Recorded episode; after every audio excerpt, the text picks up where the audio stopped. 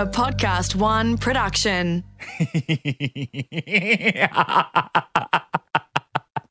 Are you thinking back to our to our let's call it display to our display on Saturday night?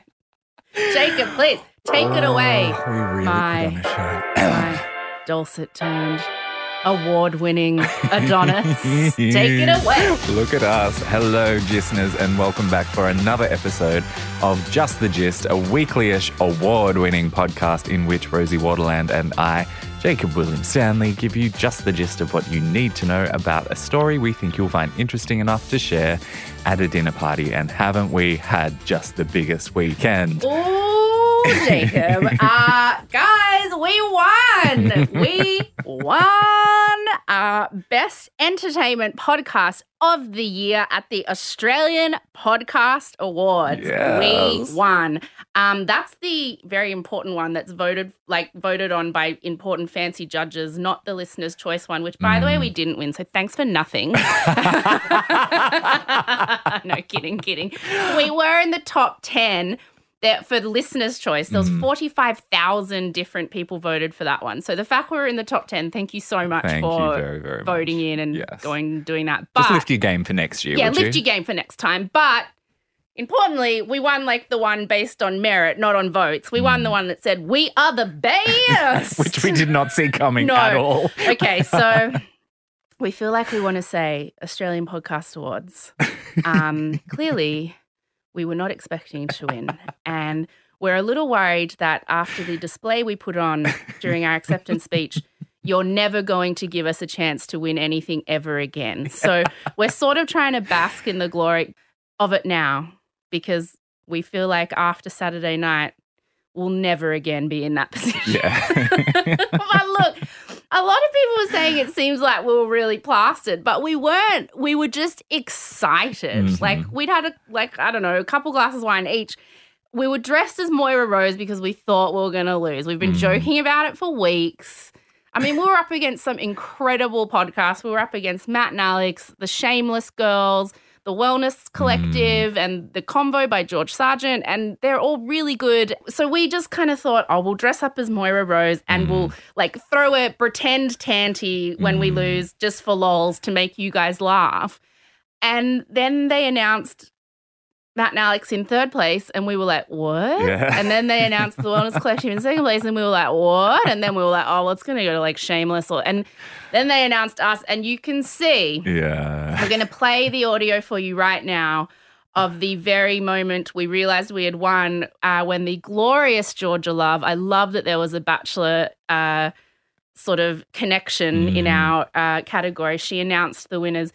Um, before they even said our name, they said the tagline of our show, and we lost it. Here's the audio.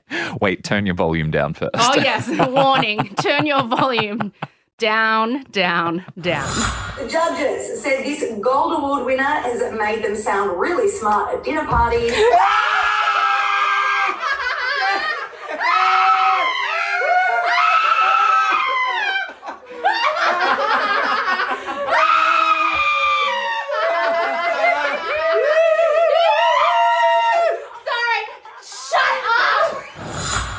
Was us going mental. Eh, there was also a speech after that, which I feel it's best nobody ever hears because Bury we it. okay. I freaked out because we were like, oh, we promised we'd do it as Moira, but then in the excitement of the moment, so basically, when I yelled at Jacob to shut up. It's because we were screaming, and the host on the Zoom call was looking at us like, "Stop screaming! You've got to give a speech." And so I went, "Shut up!" And then I turned back, and all my brain remembered was, "You promised the fans Moira. You promised the fans Moira." But I couldn't remember any Moira words, so I went, "This is delectable, sensational award." And then I was like, "Oh shit!" But you got to be serious. And I was like, oh my God. And I tried to be sincere. I was like, thank you seriously so much. We've worked really hard. Um, it's been two years in the making. Um, this means so much. This is our producer Felix, and and this is Jacob. Um, and so take it away, Jacob. Uh, But then I remembered that I promised I would make a joke about being on stage at the awards, and so then I was like, oh, and um, and I'm looking at the teleprompter, and they're calling us off. Um, but Jacob, say something, Moira Rosie. But then like before you could, they kind of cut us off, and it was just it was it was all a schmozzle.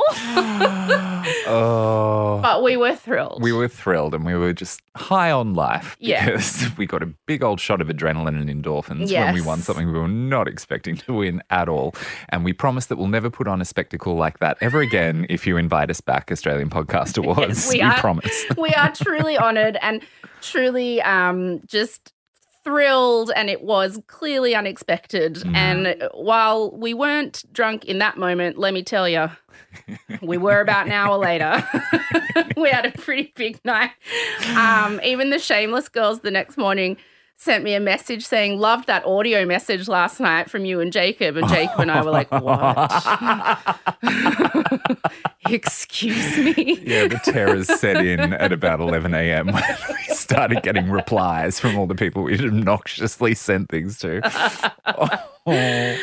Um, but no, we it really is actually just we were so honored. Yeah. It is such a big deal. Like Yeah. we because we do work so hard on it. Yes. And like it's we um have put so much effort into making it perfect and to be recognized in that way is really, really lovely. Yes. And can I just mention that given Mum says my memoir is a lie, one podcast of the year in 2018, I'm now a multi award winner of podcasting. As is Felix. Oh yeah, as is Felix, who was also the producer on Mum Says. Oh yeah, so Felix, that's baby. Congratulations to both of you. Congratulations to Podcast royalty you are now. yes, well, kind of. Mm. Every podcast I've made has won an award. two for two, two for two. So that's enough about us winning. We were thrilled. Thank you so much to everyone. Yeah, thanks for your support. Oh, shall we get to breaking news? Yeah, do you want to know?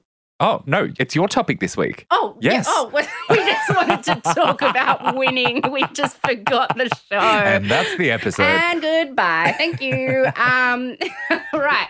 This week, I am doing the. It's kind of a downer story, I guess. Uh, I'm doing the Jenny Jones murder. Okay. So, Jenny Jones was a talk show in the 90s. Uh, It was one of those really tacky, Ricki Lake I'm style. screwing my cousin and mama, I slept with your boyfriend kind of shows. Yeah, Ricki Springer, Lake style, yeah. Springer style. Um, they had an episode called Guess My Secret Crush. Mm. A guy came on. He'd been told that one of his friends had a secret crush on him. Mm. Came out on stage, found out the friend was a male. Oh, Three days later, he was so embarrassed that he went and shot that and killed that man. his And- friend. Yes. Oh, And so it became a huge story in the 90s because it was the first time, it was in 1995 when it happened. And Mm. it was the first time anybody really started to think about the damage these shows were doing to people. Mm. It was also the most famous case of what is called the gay panic defense. So this guy Oh. used the gay panic defense in court, which we'll get into. So that's what we're talking about today. All right, this is going to be real lighthearted Yay! fun. but first, breaking news, breaking news. I got the scoop. I see extra, extra. Read all about it. A breaking news. Doodle-doo-doo-doo-doo. And screw all of you who hate this song because we won an award.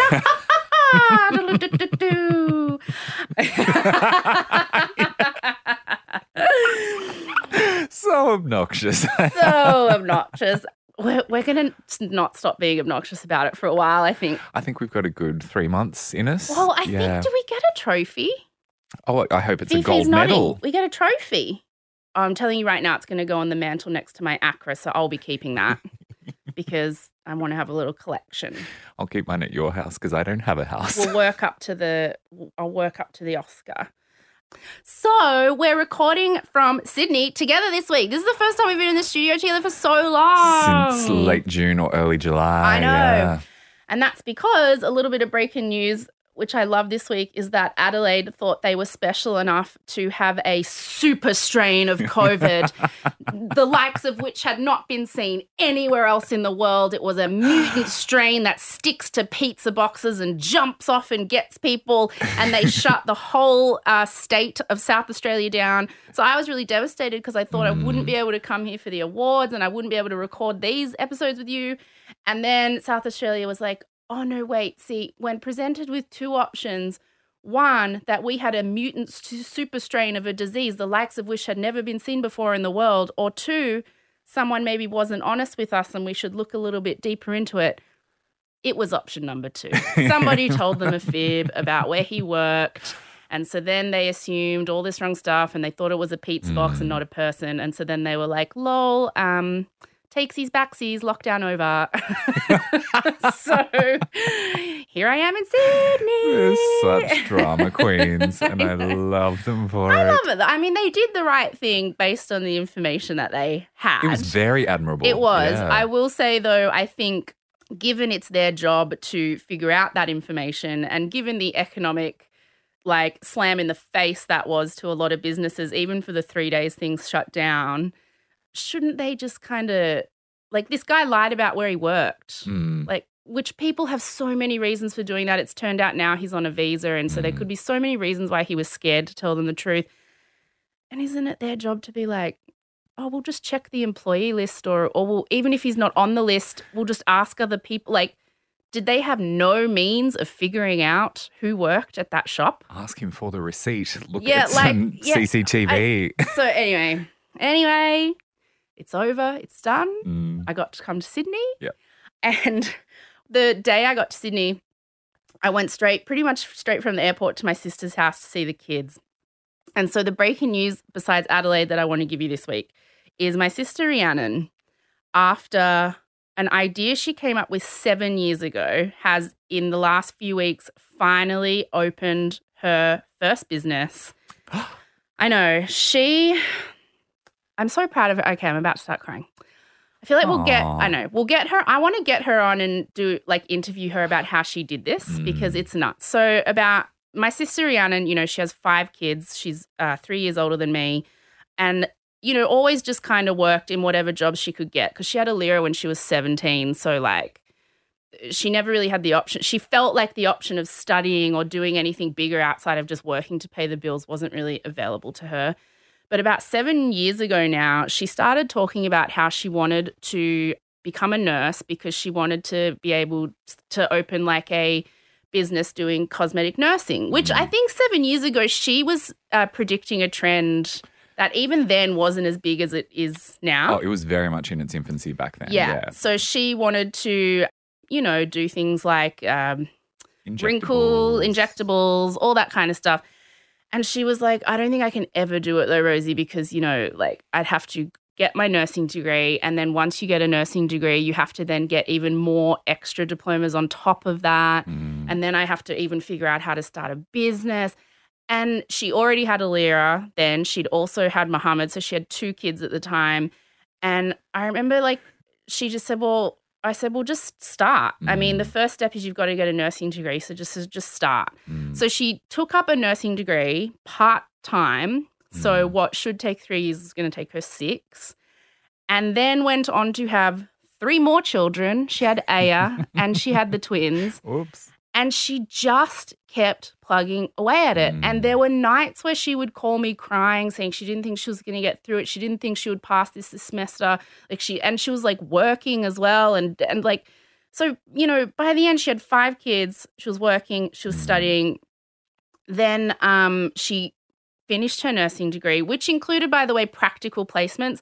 So there were in the year that she had newborn twins, she was also doing four, six, eight week nursing placements, 14 hours a day at different hospitals around Sydney. So unbelievable. I just I can't even describe to you uh, like I don't know how she did it. When I was at her house the other day, so from the moment I walked in the door, it is mayhem in there. Like Mm. so I walk in the door. Downstairs, the twins, who are one now, were like playing in their little play pen, but there was no one around. And then all of a sudden, Aya, who's three, comes bolting down to give me a hug, and she's in her nappy and nothing else.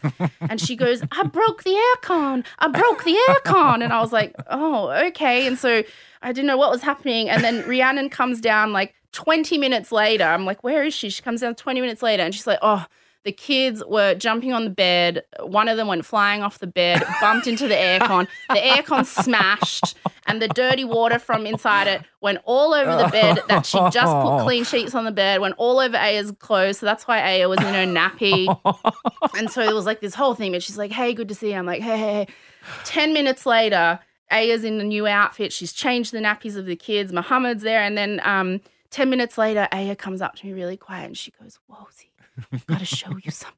And she looked like really scared. I was like, what? Mhm. She goes, Wozy, come to the garage. and I was like, oh, okay. So she pulls me in and she pulls me in. She goes, look. And I was like, what? And she goes, I made a mistake. And I went, What? She goes, I made a mistake. And I was like trying to look around. And then she pointed, and all of a sudden I saw what she was pointing at. Rhiannon had uh, the bathroom door in the garage that she'd taken off the hinges because she had a massive tin of paint because she was repainting the bathroom door. Aya had tipped over the entire tin of paint all over the floor. And she was petrified. And she's going, Rosie, Rosie, I made a mistake. And I was scared. I was like, oh my God. I like, okay. I said, we've got to tell your mum. And she's like, no. And I was like, we'll tell her together. And so I called out to Rhiannon and I was like, um, Rhiannon? She's like, yeah. I said, um, we've got a bit of a situation here in the garage. And she's like, oh, bloody what?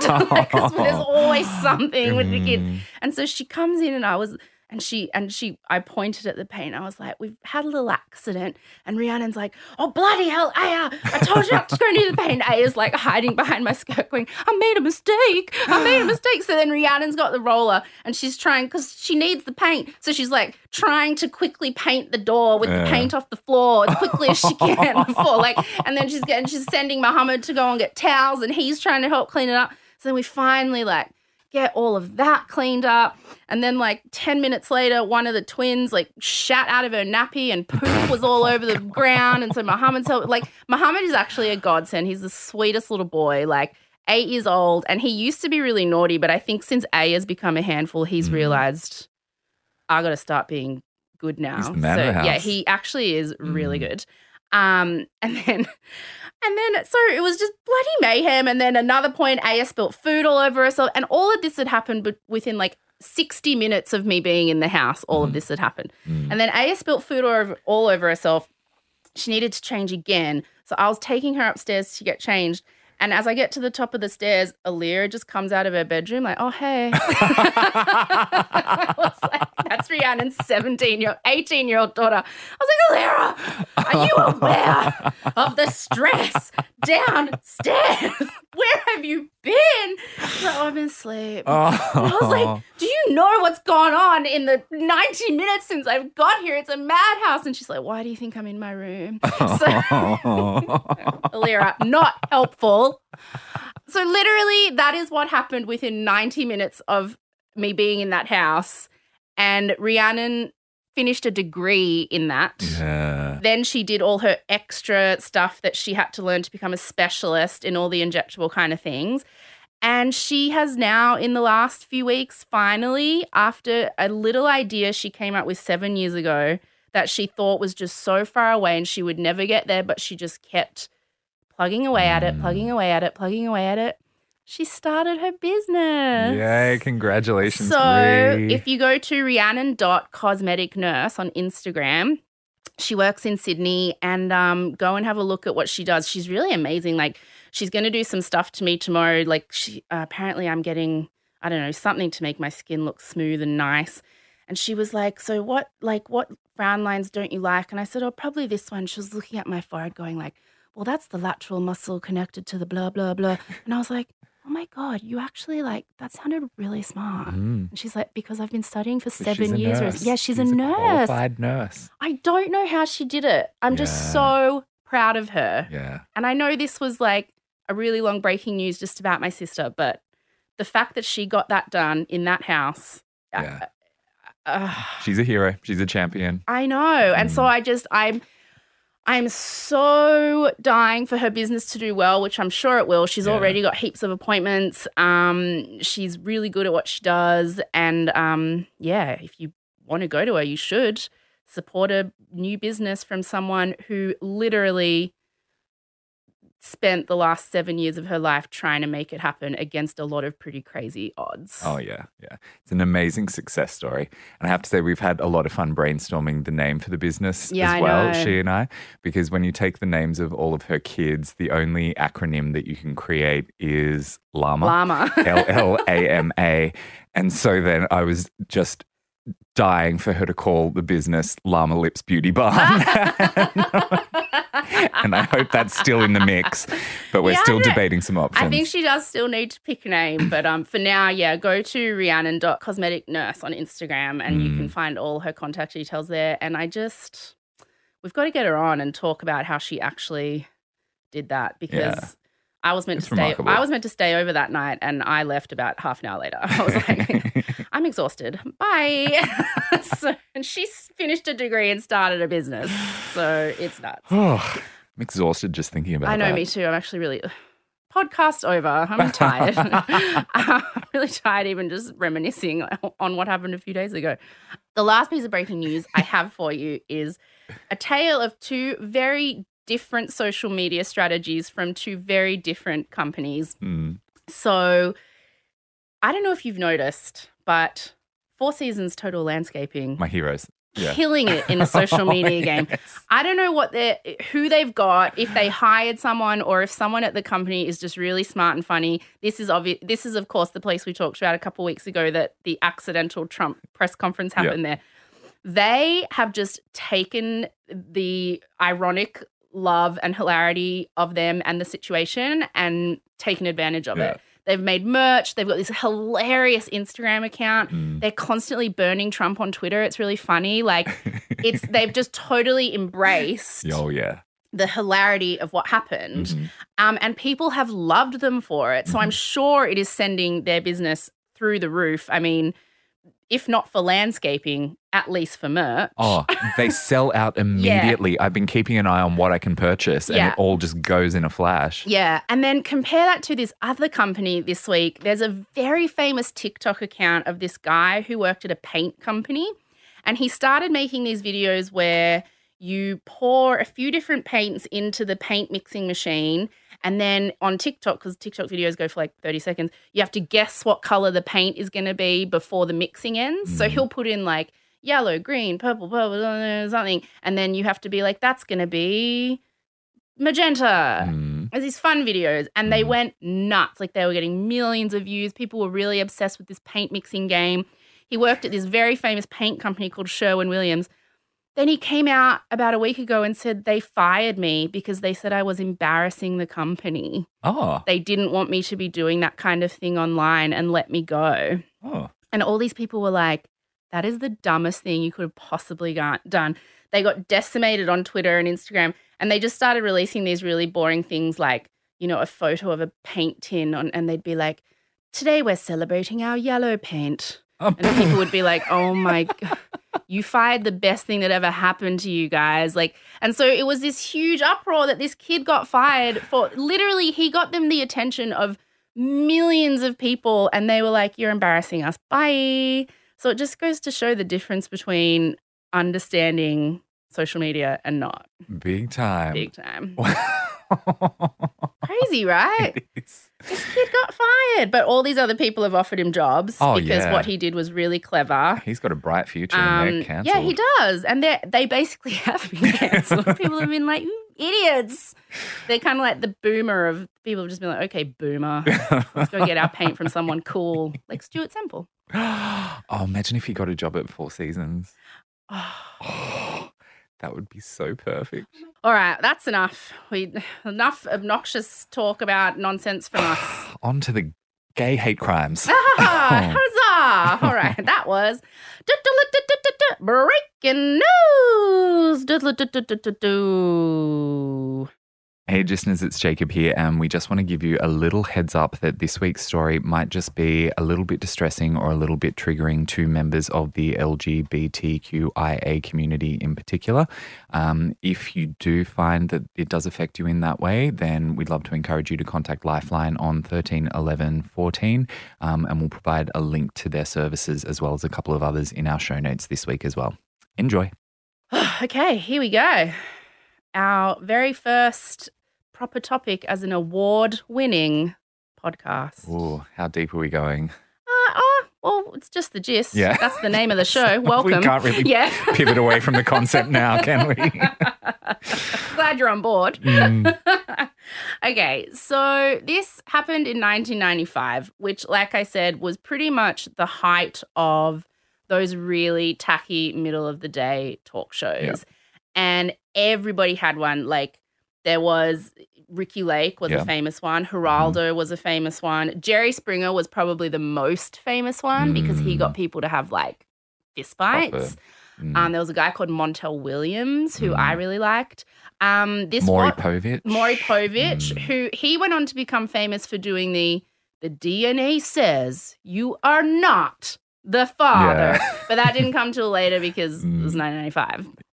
But yeah, so uh, Oprah even started off. Her show was like this at first, Mm. but because Oprah's Oprah, when she decided to sort of change direction to something with a bit that became the Oprah show Mm. that you sort of remember.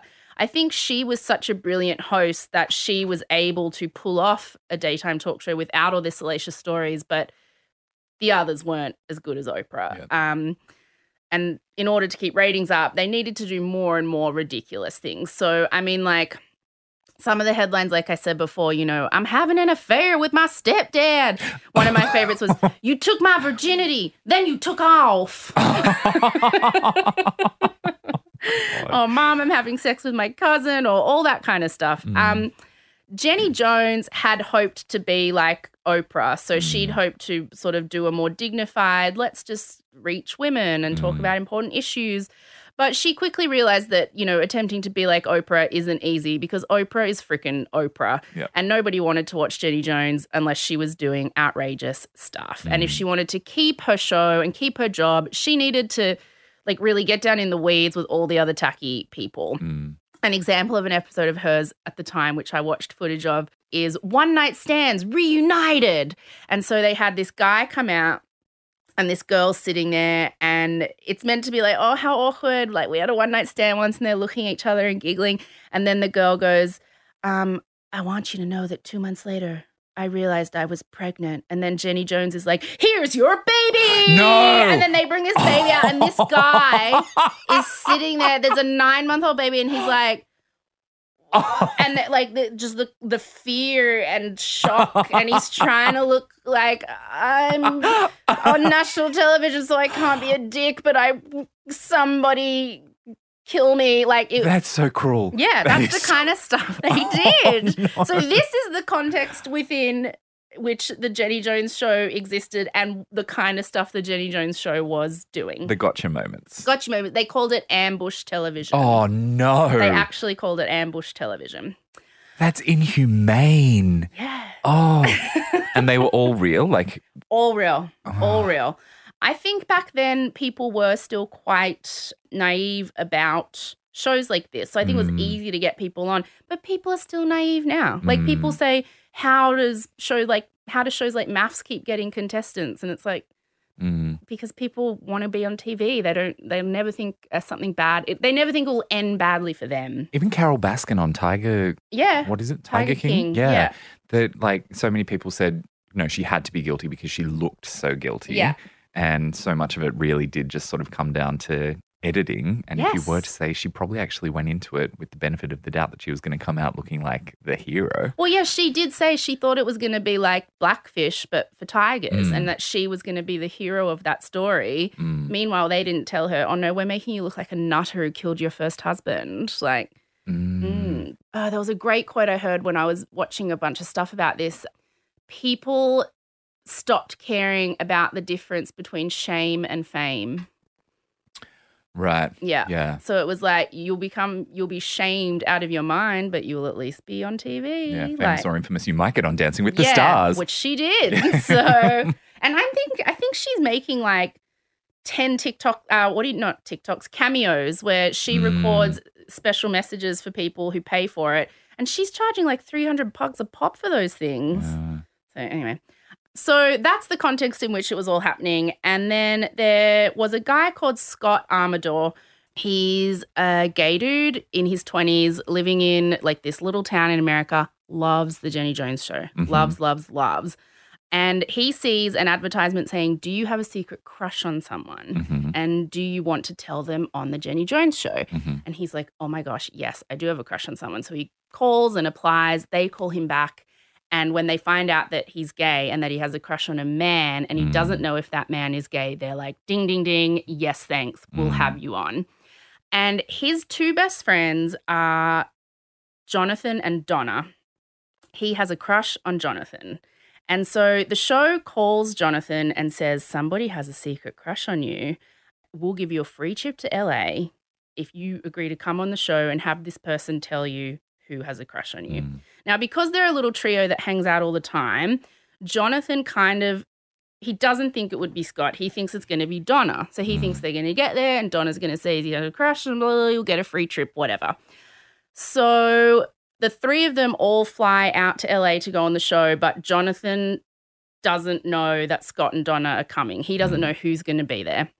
He's like backstage with headphones on and a blindfold and doesn't know what's happening. Mm. So Scott and Donna come out on stage to be like, one of us has a secret crush on someone. And Jenny Jones opens the show and she goes, How would you tell someone you have a crush on them? Mm. Would you write them a letter? B, tell them in private and hope they don't reject you? Or C, would you tell the person you're gay and you hope he is too on national television? And then the Oh. audience starts screaming. And that's when they realize that out of Donna and Scott sitting there, Scott's the one who's going to tell someone.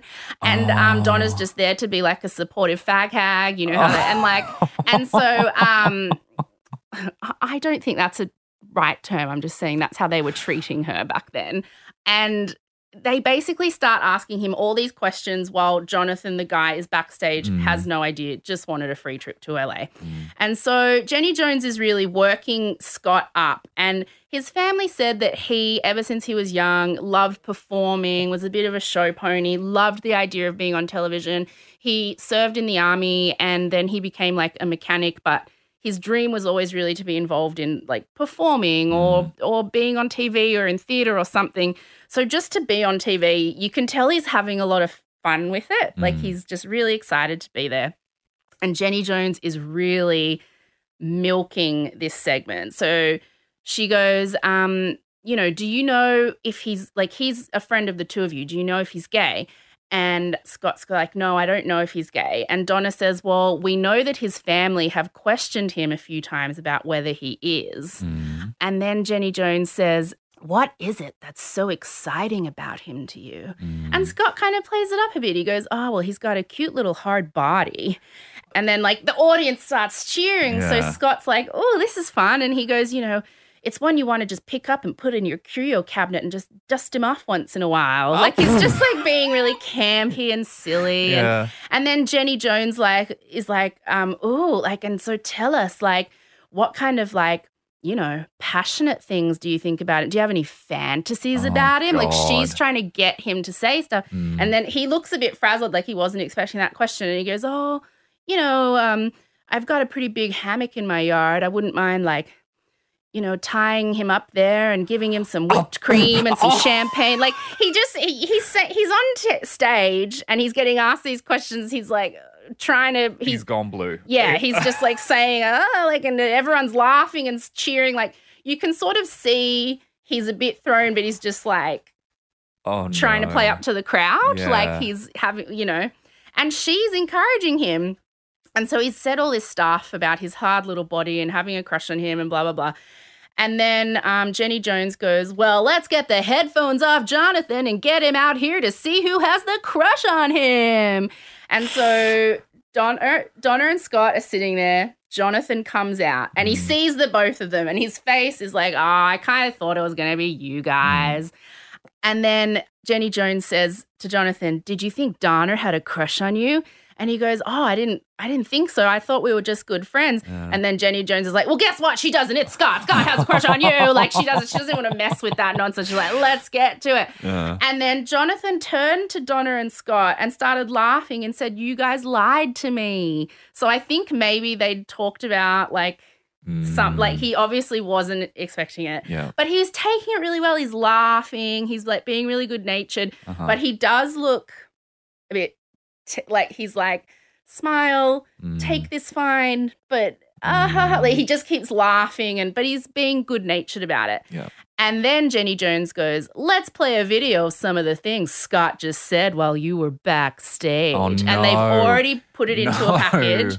And they start Oh. playing all of it, but sort of out of context. So they don't show Jenny Jones's questions. They just show John, uh, Scott going like, you Gush, know, gush, gush. hard little body, and I want to put him in a cabinet, and I, I want to tie him up with champagne. Like they don't show that Jenny Jones was goading Prompting him, him. to Mm. say things, and so Jonathan looks mortified, like he's got his head behind his hands, but he's laughing. He's like, Mm. ah ha ha, laughing, laughing.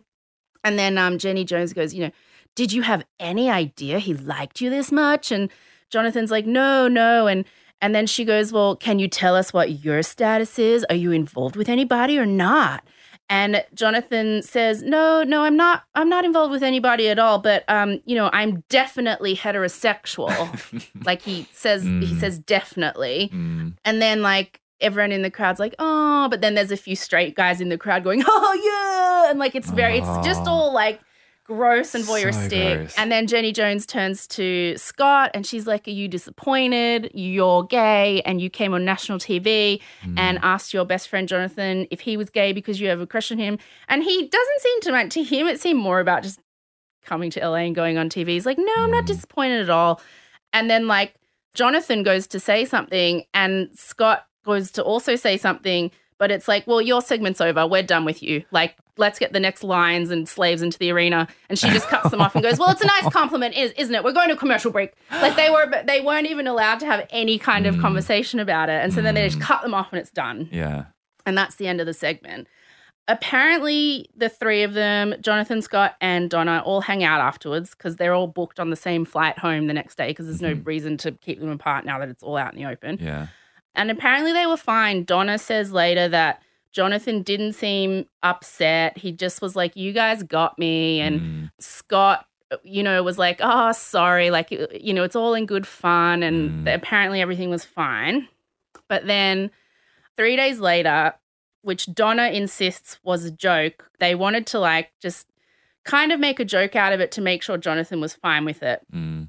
Scott left a note on Jonathan's apartment door saying um, it had like a construction lamp tied to the note. And the Mm. note said something like, blah, blah, blah, no hard feelings. But if you want this light to switch off, I'm the only one who has the tool to turn it off. So he left a flashing lamp on his thing saying, You've got to come to my trailer to get this lamp turned off. Oh. And Donna later said, like, we thought it was funny. Like, we were Mm. just like taking the piss. But when Jonathan got that note, apparently they say that's the thing that made him snap. But I Mm. use the word snap loosely because what he does now is quite feels doesn't feel snappish to me. But he um gets that note, he drives to the bank, he gets some money out, Mhm. he drives to a hardware store and buys a shotgun and bullets because this is America and you can just go buy a shotgun and bullets. Mm. The shop lady said he seemed super calm, super friendly. He then drove to Scott's trailer where he lived with a roommate. A roommate in a trailer. Well, these are those trailers that are like it's like a trailer home. So Uh-huh. it's it's bigger than a trailer, but it's still like a trailer. hmm Yeah. Okay. the roommate said later that Jonathan knocked on the door and he asked Scott if um, Scott was the one who left the note. And Scott was like, yes. Mm. And then Jonathan said, okay, I'm just going to go turn the car off, indicating he was going to come in. Mm. He went back to his car, got the shotgun, walked into the trailer, and Jonathan then, like, kind of pointed it at him, the shotgun at him, and Scott freaked out and picked up a wicker chair. Like, Mm, I don't know, I guess if someone's pointing a gun at you, you freak. yeah. Picked up this wicker chair, and Jonathan fired twice, hit him in the chest, and he died. Uh huh.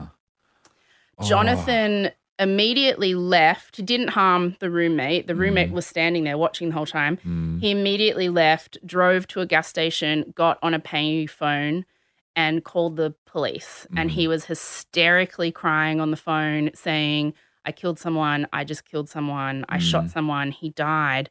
And the 911 operator said, Why? Why did you kill someone? And he said, Because he played a very bad fing thing on me. He took me on Jenny Jones. He's a homosexual. mm, And so the police came. This was 1995. And so, as we've talked about before, this was like cable news, the height of cable Mm. news becoming 24 hours a day, Yep. news being entertainment, ratings Mm. being important. You know, it was like OJ Simpson trial territory. And so, because of like reporters tuning into police scanners and stuff, they heard Mm. that call. So, reporters and cameras were everywhere at Scott's house before Scott's brother even had a chance to get there. So the Oh, police called Scott's brother, said there's been this accident. By the time he gets in his car and drives to Scott's house, reporters and TV cameras film Scott's brother's face as his body is carried out of the house in a body bag. Oh, Like- that's so heartless. Yeah. Oh. Yeah. And already people were assuming it had something to do with the Jenny Jones show, which Mm. hadn't aired. It had only been filmed three days Mm. earlier. It hadn't aired. Mm, But all the like reporters were just interviewing neighbors and they were all saying, Well, you know, like we know they went on the Jenny Jones show a few days ago. We think it has something to do with that, but we haven't seen it. Like so mm, it was just kind of like this loose story of this guy came and shot this gay guy, and we think it has something to do with the Jenny Jones show, and it just blew up as a news story like that day. And they had the Mm. footage of the brother sitting there watching the body bag, and it became an overnight just massive story. Yeah. Um, this was also a huge story on Court TV, which at the Mhm. time was a channel that literally just played all day, every day footage from inside courtrooms, live streams from inside courtrooms. mhm. And other than the OJ Simpson trial, this was probably one of the biggest ratings hits for court TV. People Mhm. were obsessed with this.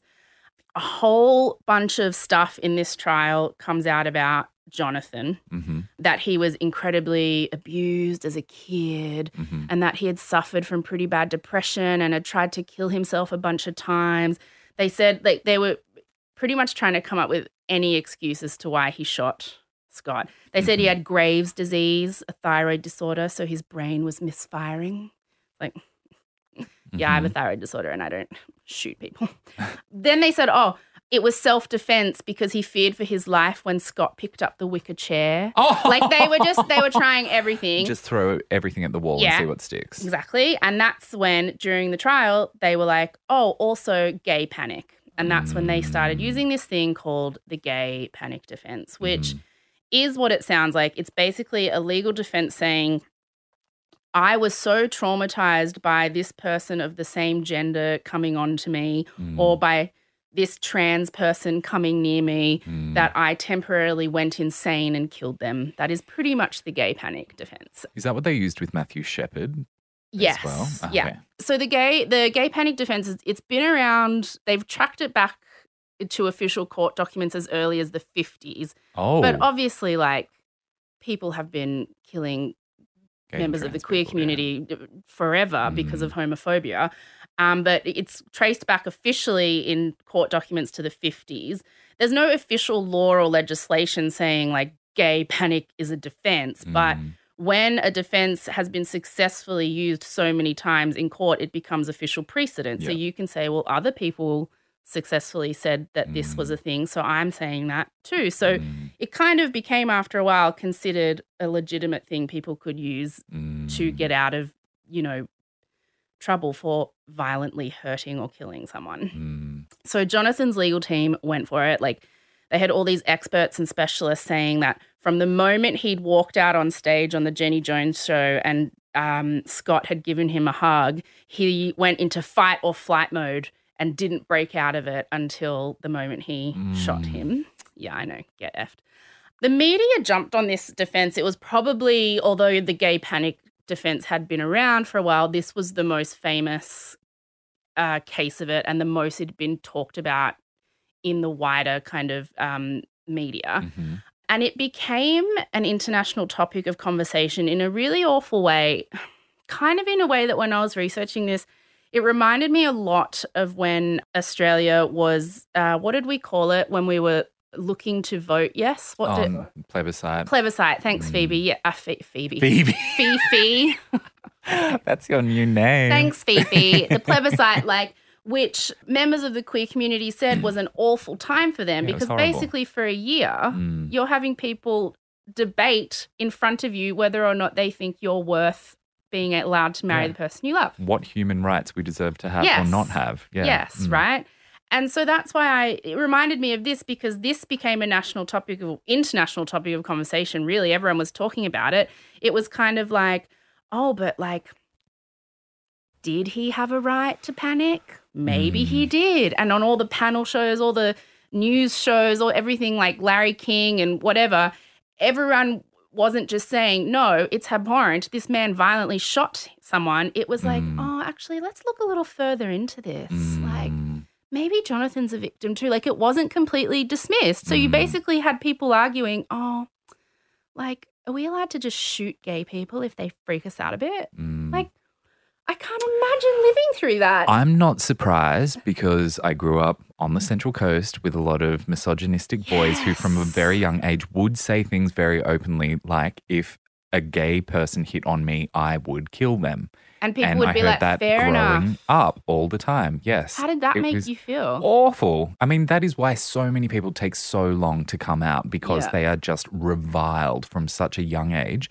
The way that people talk about gay, queer, trans people Yeah. when they're young in that sort of community and in the 90s in particular. I'm sure it's a lot better now. Yeah. But back then, that was the rhetoric all the time. The worst thing you could possibly be was gay. And that's the thing, I think this the irresponsibility with this whole story that makes it Mm. so tragic starts with the fact that they would have this sort of thing on a TV show. Mm. And Jerry Springer, Ricki Lake, so often they would have episodes that were dedicated to guys being surprised by Yeah. some a gay person coming onto them or this is really a there was man a lot, yeah. that you're you, dating. You've been sleeping with someone who is actually a, it's a man, it's a trans woman, Yeah. and you people were furious, and it was awful. Yeah, and that just really fueled the fire. And that's why it became a big part of the conversation of like, what would you do if a gay person hit on you? And it was like, it was a it's valid, it's, it's like, acceptable oh, it's thing. up for discussion. Yeah. no, it shouldn't be. Yeah, but that was really sort of normalized back then. And it was dreadful. And I think it's terrible that the show did that. I don't think that it was very um, sensitive for Scott to do what he did in that way. I think Mm. Yeah, that was yeah, very yeah. narrow sided. yeah. None of that, though, excuses what Jonathan actually then No, went ahead and, and did. this this is the conversation that goes on to happen, and I'm sorry you felt that way. What is sad to me is that if this was 1995, you would have been what year six. uh, year five, yeah. You year Mm, five, you would have mm. you would have seen this. This was on the news, so whether Mm. you remember it or not, you would have seen it. You would have internalized it. You would have heard Oh. a conversation about whether or not it was okay that this guy killed this gay dude. Yeah. Yeah. Like it's I do just want to also say that the vast majority of people who grew up having that sort of conversation in their, you know, preteens and teenage years grew out of it. yeah. And oh, some yeah. of my best, best, best friends, um, you know, used to say that sort of thing, but obviously grew up and were able to Mm. step away from that sort of culture. But that was sort of the mainstream thinking. Back Yeah, then. well, I mean, you were on the sunny coast. I was for a lot of my childhood in, you know, Western Sydney, Penrith, Mm. Blue Mountains. It was the same there. Mm. And the thing is, once you, it's, you can't help how you're raised and what people tell you when you're young, but once you know better, that's when you do better. Mm. And so that's the important thing. But doesn't make it any easier for the people who have to listen to that rhetoric throughout Mm. their entire childhood. And just like I said, it's it's the stuff you also just internalize without even realizing it. That's Oh, big time. Um, when the birdcage came out, Mm. we went and saw that with my parents and some of their friends. And because it was like it was a sign of masculinity Mm. for you to talk about how not homosexual you were, how Yeah. hetero you really truly were. So I can just remember my parents' friend, this guy, who is a lovely guy, but he was just squirming his way through watching that movie. And then when we got outside and he was saying, and mm. when they kiss, that's the most disgusting thing I've ever seen in my life. Oh, I don't know how any actor could ever kiss another man. That's just the most disgusting thing I could possibly imagine. So, yeah, you very much do then take that mm. on as the worst thing you could ever be in this world is gay. So, if you ever think that you might be, just squash that, squash that, squash that as hard as you possibly can. Mm. And then having this sort of thing coming through the media Yeah. then makes you think, oh, it's not just gross and wrong, it's also dangerous. I could very easily get killed. And apparently that would be legitimate and Yeah. that would be on me. Tough times. We've come a long way We have, but in some ways. Oh God. Okay. Well, yeah, we'll get to um, Jonathan's dad is a Mm. big reason why he has this stuff. So, yeah, people liked Jonathan as well. Mm. He's, he's very handsome. He's cute. There's, a I mean, Mm. there's a reason Scott liked him. He was cute. He seemed really lovely. His like in court, um, Mm. he seemed really clean cut and put together and nice. And his lawyers did a really good job of presenting him just as like a kid who had freaked out. Mm. And they painted Scott like a caricature gay pervert. Like he'd gone on this show and said things about his hard body and then put a note on his Mm. thing and wouldn't leave him alone. And and I mean, really, you when you watch interviews with um, Scott's family, particularly his brother, he was just like you know a kind of a funny guy who kind Mm. of thought it was a joke. And Donna said later, we thought it was silly and funny, and we would get a free trip Mm. and it was never intended to be uh, like the way they framed him in court and the Mm. way like they made him out to be like some kind of weirdo gay like Mm. um, predator Mm. but he, we were friends and we thought as friends he would find it funny Mm. like you said maybe he did like step over the line and pushed it but Mm. it was all just silliness Mm. they thought that's what donna said they thought he could have uh, jonathan and the prosecutors were hoping he would get the maximum conviction and sentence which was first degree murder and Mm. that's life in prison Mm. but because of the gay panic defense uh, he was found guilty of second degree murder Mm. um, which is just like kind of voluntary manslaughter. Like, Right. um, it, I think the difference basically is it's not premeditated. Something just Mm. happened in the moment, which Yep. means you're not as culpable. Mhm. So he only got sentenced to 20 years in prison. Uh-huh. And the jury were very open about the fact they felt sorry for him and they didn't want to convict him, but on the law, they had no choice. So they Mm. gave him the lowest sentence they could. A jury member was interviewed by Larry King, and Larry King asked her, Did you like Jonathan? And I wrote this quote down. She said, Oh, absolutely. I told my husband at the start of the trial I wouldn't mind having a son like that. I think he's a wonderful person, and it's mm. just an unhappy set of circumstances. Oh, God. That's what a jury member said. I'm not surprised. Yeah. I'm really not.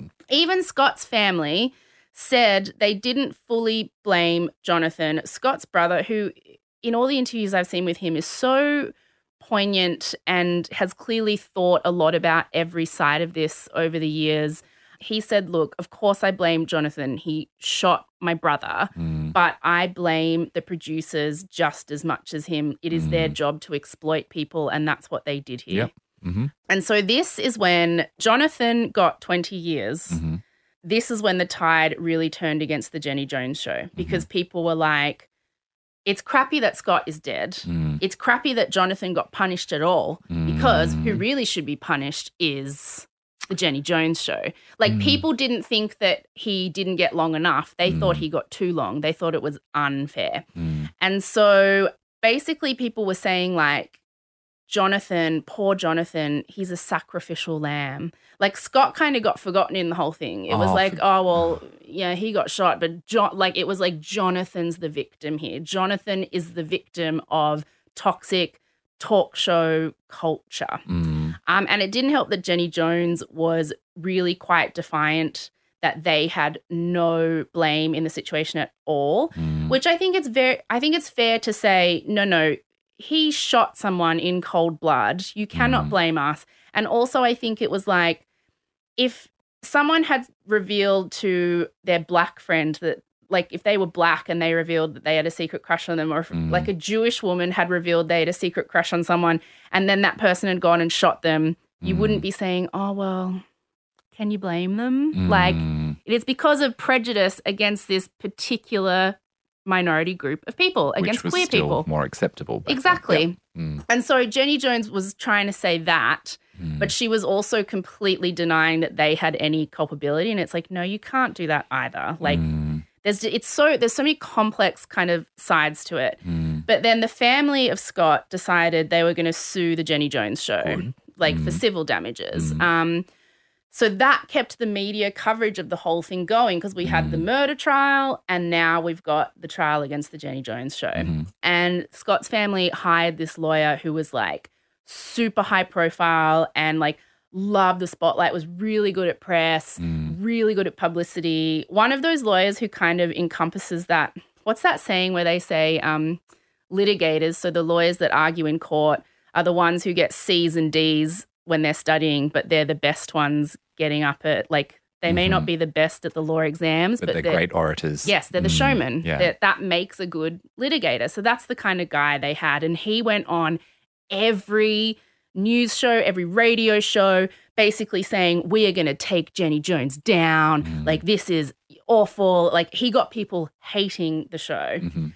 He during the trial got producers um, on the stand and basically revealed a lot of the tactics they use to manipulate people to get them to come on the show, to Mhm. manipulate people to partake in embarrassing displays that they Mm. probably wouldn't Yeah. if they hadn't had a producer, you know.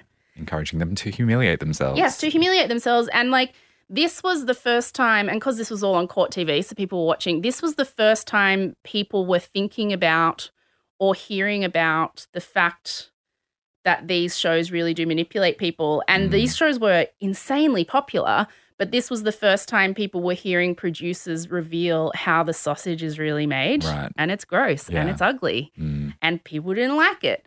Um, the producers came off really arrogant, and they also clearly started dropping some stuff that may or may not be true. Like one producer on the stand said that Scott had called him the next night, really excited, saying um, he and Jonathan had kissed after the show. And they were like, well, why didn't you bring that up during the murder trial? Mm. Like, why are you only bringing that up now when your show's on the hook for gazillions of dollars? Like, it was just, it just was all a total, like, um, A mess. mess. Yeah. A total mess. You can see also where in this civil trial, Mm. Like I said before, where a lot of the toxic masculinity Jonathan felt and a lot of the homophobia he felt, where it came from. And it is quite clearly from his dad. Right. So they get his father on the stand, and his father seems pretty much only interested in reiterating the fact that Jonathan is not gay. Mm. When he heard that producer say that he and Scott had kissed, that made him enraged. And so he, on the stand, he just wanted to say he's not gay, he's not gay, he's only ever had girlfriends, he's a big man. Like, you know, also, they got him to admit that he told Jonathan, Jonathan called him the night of the show, and his dad was like, How did it go? Who was it? Was Mm. it Donna? And he said, It didn't go well, dad. It was a guy, it was Scott. Mm. And his dad went ballistic at him on the phone. Mm. He insinuated, and a question is put to him, and the father doesn't deny it, that that night he told Jonathan the only way he could save his dignity and his reputation would be to beat the shit out of or kill Scott. Yeah.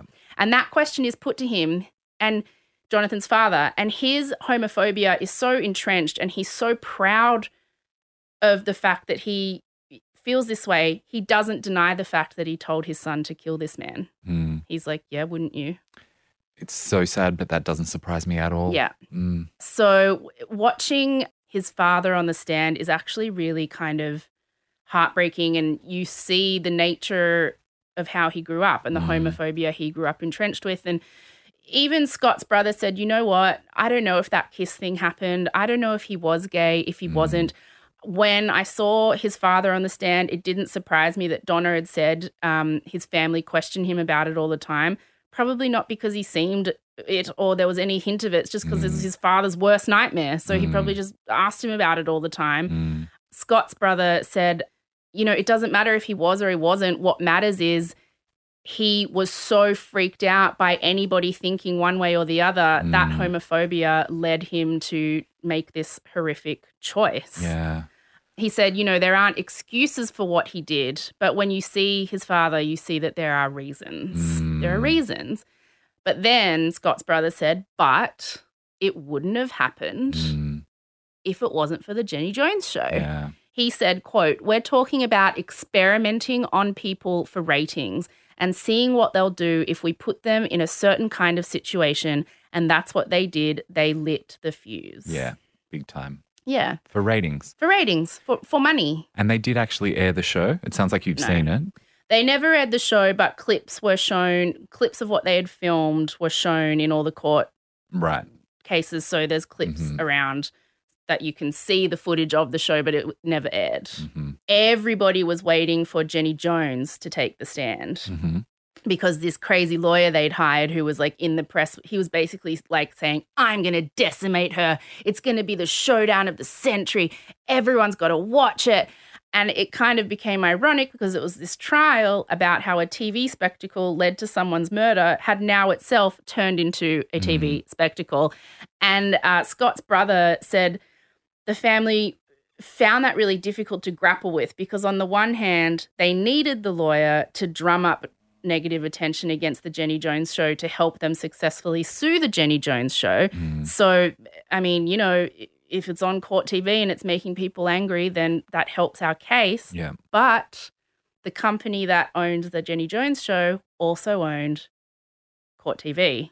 Oh. And so he was like, they were still just making money off this Mm. no matter what. yeah. Like it was all going to them and it was all my brother was dead Mm. And we were suing them on a channel in which they were making money off us trying to get justice for our loved one. Like the Oh. whole thing is just this media monster racking mess. It's so gross. They are profiting from and continuing to promote this idea that gay people are the most scandalous, Mm-hmm. salacious other hmm um, that can sort of be fetishized and monetized in this way. And oh, Yeah. Mm, She was defiant on the stand, would not acquiesce that her show had done anything wrong. The lawyer did decimate her. He made her look bad. Like she just wouldn't like I said before, if she said, you know, sure, like our show did play a part in putting this whole situation into action, like we lit the few whatever, but you know, obviously I guess she can't admit that. mm. But um she just wouldn't even acquiesce or accept the tiniest bit of culpability and it made people hate her it made people hate the show it made people like hate tv culture in general even though they're all going to keep watching Mm. so that her on the stand getting decimated the way she did and coming off really cold and bitchy although she did make some good points about the fact like Mm. you would never be blaming us for this unless it was a, a queer person, like that, Mm. someone from the queer community, because like otherwise it would never even be a question that shooting someone is wrong. Of course it is. Like, Mm. but yeah, people hated her. So after she was on the stand, it was pretty clear they were going to win. Mm. The jury agreed that she sucked and the show sucked. They found the Jenny Jones show culpable in Scott's death and Mm. awarded his family $25 million. Yay, good. But, But they'd lost their brother, was- son.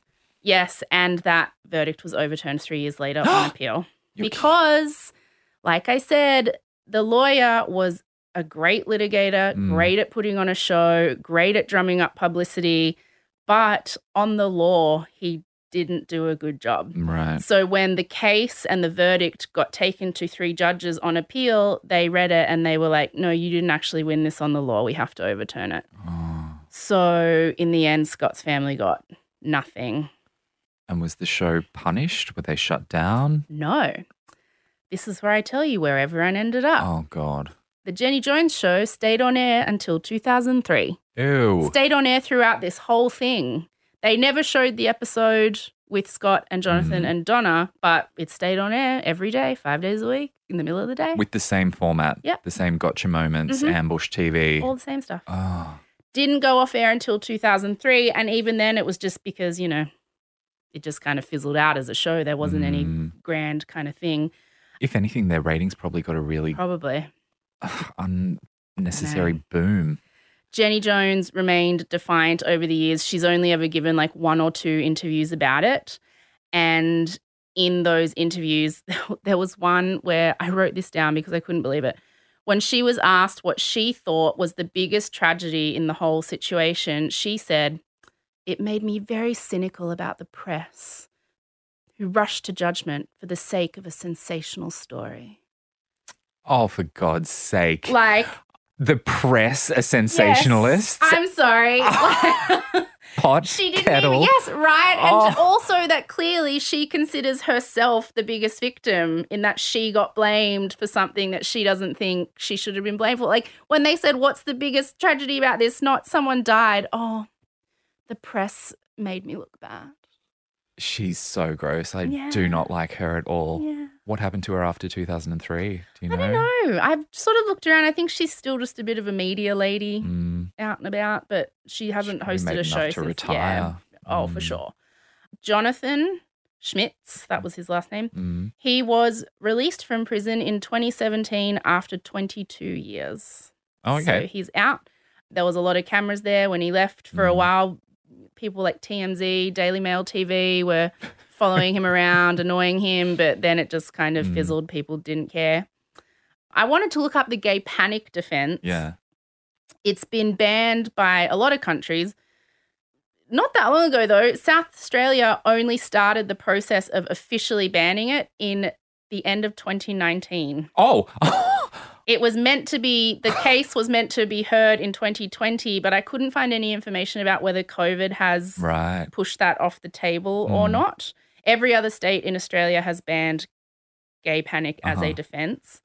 Some states in the US have banned it, not all. Mm. Last year, a few senators tried to put through a federal law, so a Mm. national law saying it doesn't matter what the state says, we are banning gay panic as a defense, but it didn't get voted through. Mm. So in the US, it's discouraged as a defense, but some people still use it in some Mm. states where it is allowed.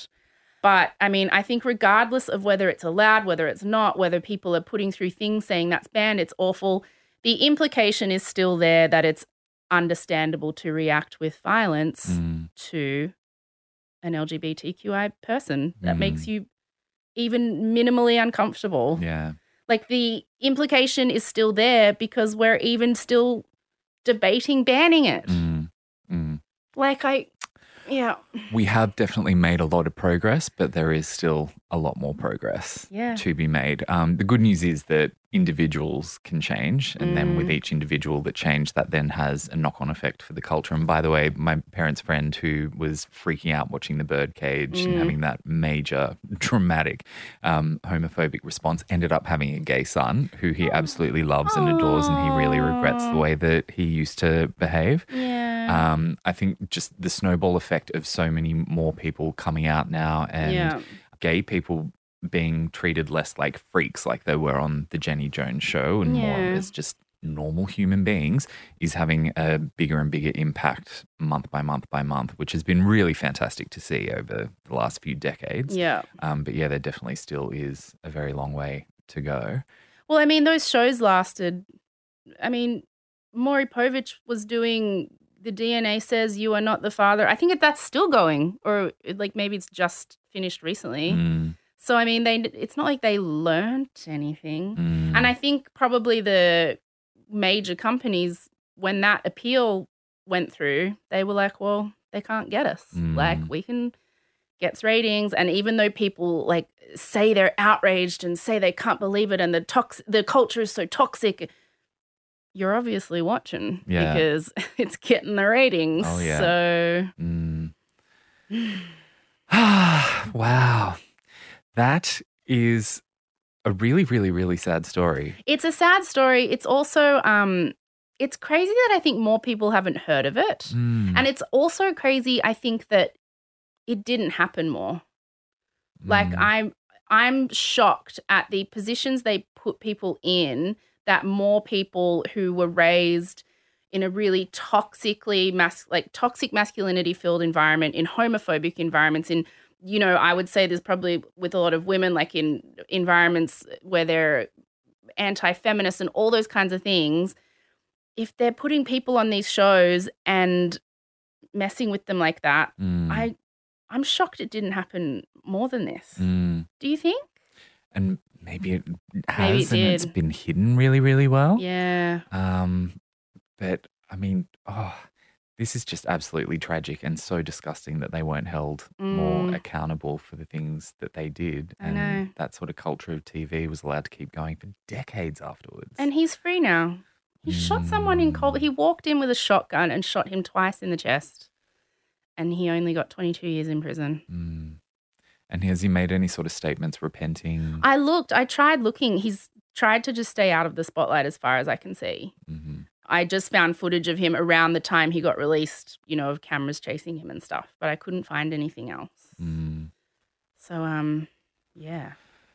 That is the story of the Jenny Jones murder Mm. of, we should say his name, Scott Amedure is his name. Mhm. People call it the Jenny Jones murder, but his name is Scott. We give you just the gist, but if you want more, I got a lot of this from a TV documentary series called Trial by Media. And this is the first episode of that. And it's not a cheesy true crime show. It's a really beautifully made show. It's um partly executive produced by George Clooney, who is very vocal about his hatred of toxic press and all that Mm. kind of stuff. Um, so it's a really beautifully made uh, documentary episode. It goes for about an hour and a half. And, um, you know, they basically talk through everything. We just talk through. And then for the last five minutes of the show, there's no music. And there's just all these really beautiful photos of Scott throughout his life to kind of Mm. make you remember this isn't the Jenny Jones murder. This Yeah. isn't the reality TV show murder. This isn't the talk show murder. This isn't the gay panic murder. This is a murder of a man called Scott Amedure who Mm. Had a family and a life and a life history. and friends and history and he did this thing that he kind of thought was cutesy and funny and Mm. and because of who he was inherently as a person because of his sexuality people debated whether it was okay that he was murdered Yeah. Was he actually a human? yeah Mm. so i yeah i really recommend watching um episode 1 of trial by media the episode's called talk show murder Mm. And you get to see a lot of uh, really beautiful pictures of um, Scott, and they talk a lot to his brother, which is where I Mhm. got a lot of those quotes from. Also, the podcast Criminal. You know, do you ever listen to Criminal with? Not for ages. I'm Phoebe Judge, who's the most beautiful voice in the entire world. They do an episode um, more broadly on the gay panic defense, but Mm. they talk a lot about this um, during that episode. So those Mhm. are the two things I kind of looked at, and there's a gazillion articles. We'll put the links in the show notes. But yeah, Can we also maybe put in a couple of links to some counselling Yes. services, just in case this does bring up anything for anyone? Because the LGBT community, um, you know, because of the vilification that they feel, particularly in more rural communities, Mm. um, this might stir a little something up. So we'll put some links in the show notes there for places you can go for help if you feel like you need it. very smart. Mm. I think yeah, that's smart. Mhm. We'll put in a bunch of different things. Mhm. Um, yeah. So that's it. Cool. Well, thank you. a very interesting story. I do think um, the most optimistic thing that we can take out of that is the fact that we have made a lot of progress in the Mm. last couple of It's decades true. since that happened. Um, there's definitely still more ground to cover. Mm, Um, but yeah, I'm hopeful for the future mm, based on the progress we have made. I know. I never quite know how to end these episodes where it's a bit of a downer. Yeah. But, um, uh, let's replay that audio of us winning. Here we go. Turn your volume down. The judges said this Gold Award winner has made them sound really smart at dinner parties.